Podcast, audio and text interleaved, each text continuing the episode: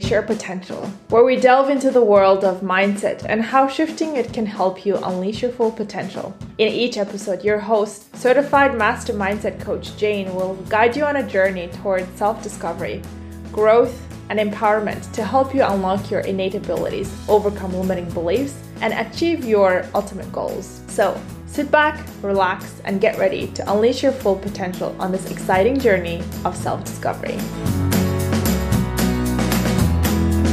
Hello, welcome everybody.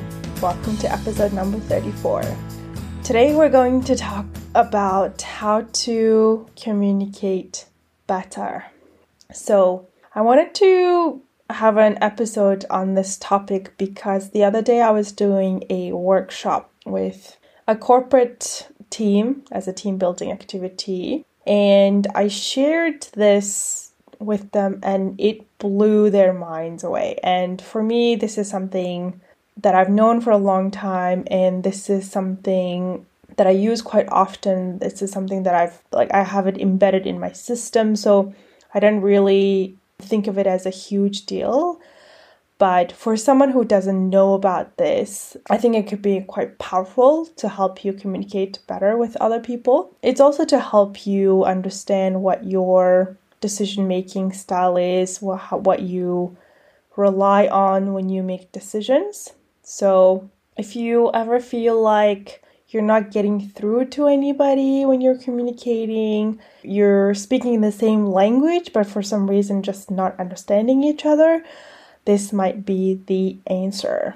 All right, so most of you know that I am a mindset coach, and one of the things that I use when I'm coaching is the person's information channel, how they receive information and how they share information. And the reason I do that is because we all have these different channels that we rely on the most. So if I don't speak to my client in their preference, it's almost like their own language, then they will not hear my message. No matter what I say, they will not hear it. It's almost like that book called Five Love Languages. It's almost like a love language, but for decision making. So we obviously use our senses in receiving information, and so we'll go through these different types of information channels. So, first type is visual. So, if you are someone who loves looking at nice pictures, who really care about how things look, if you pay attention to a lot of details in how things look, so it could be your clothes, it could be your hair, it could be, you know, your interior design, anything that you do, anything that you touch, anything that you produce, if you put a lot of emphasis on how it looks, then you might have a preference or primary channel for um, visual cues. People with visual preferences, they like wearing nice clothes. They might be into either fashion or they just like wearing nice clothes and they might pay attention to what they wear and how they present themselves in, in front of other people. And when you're speaking to these people, they will use references like, oh, yes, I see, I can imagine this, oh, show me more. So, what they're telling you is that they like seeing things, they are interested in you presenting something that they can look at, and that they're telling you that they are primarily focusing on their visual cues or visual channel to make that decision. The second decision making language is auditory. So, this is when you hear information through your ears and then make that decision. Obviously, we all hear information, but it's all in the detail of how it's being said. Sorry, everybody, I've got a really bad cold, so my voice just keeps going up and down, so my voice might get rusty every now and then. So, for auditory people, they would be very sensitive to noise. They would be very interested in how things are being said rather than what is being said exactly. they will use words like, Yes, I hear you, tell me more, yes, that sounds great, or that sounds good. And again, they might be very sensitive to how they also pitch their voice and how they sound as well. So they might not be talking or speaking on high pitch or super low pitch because they are very sensitive to sound. And I have a friend who says that when you have someone over, if she doesn't have music, then she feels like the silence is just deafening.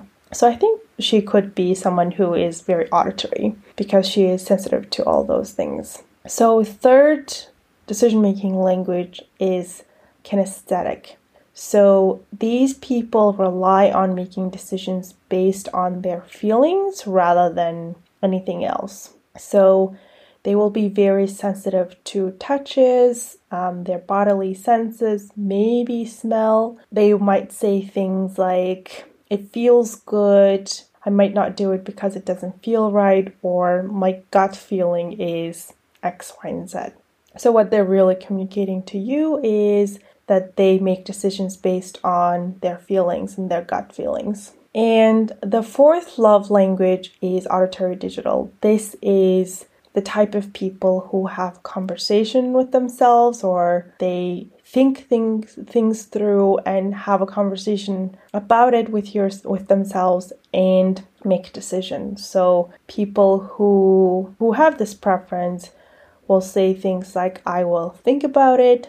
What do you think about this? I think. Say they, they like using that term thinking. But the key thing that I want to communicate is we obviously all have these five senses. We can all hear, we can all see mostly. We can, you know, feel things, we can touch things, we can smell things. So the important thing is how can you use it? So listening is obviously very important. Listening for how people are communicating, what they are saying, what words that they're using, and also what is not being said is very, very important. So, just because someone says, oh, it sounds good, doesn't mean that they're auditory.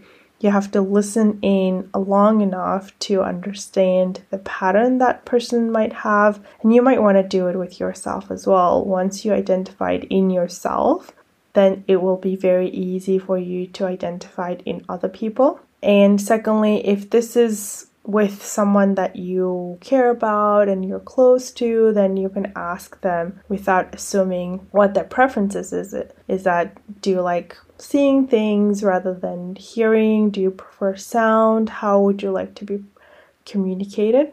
If it's someone that you are not very close to, for example, a colleague or a boss that you want to communicate better, I just recommend that listening in very intently and carefully to pick up cues on which um, decision making language or communication language that they use to communicate. And then if you feed it back to them, meaning that communicate in the way that they like communicating, then you are more likely to get through to them. So, for example, if your boss, let's say, is auditory and you are visual, instead of saying, Can you see this? Show me what you've got. Can I show you?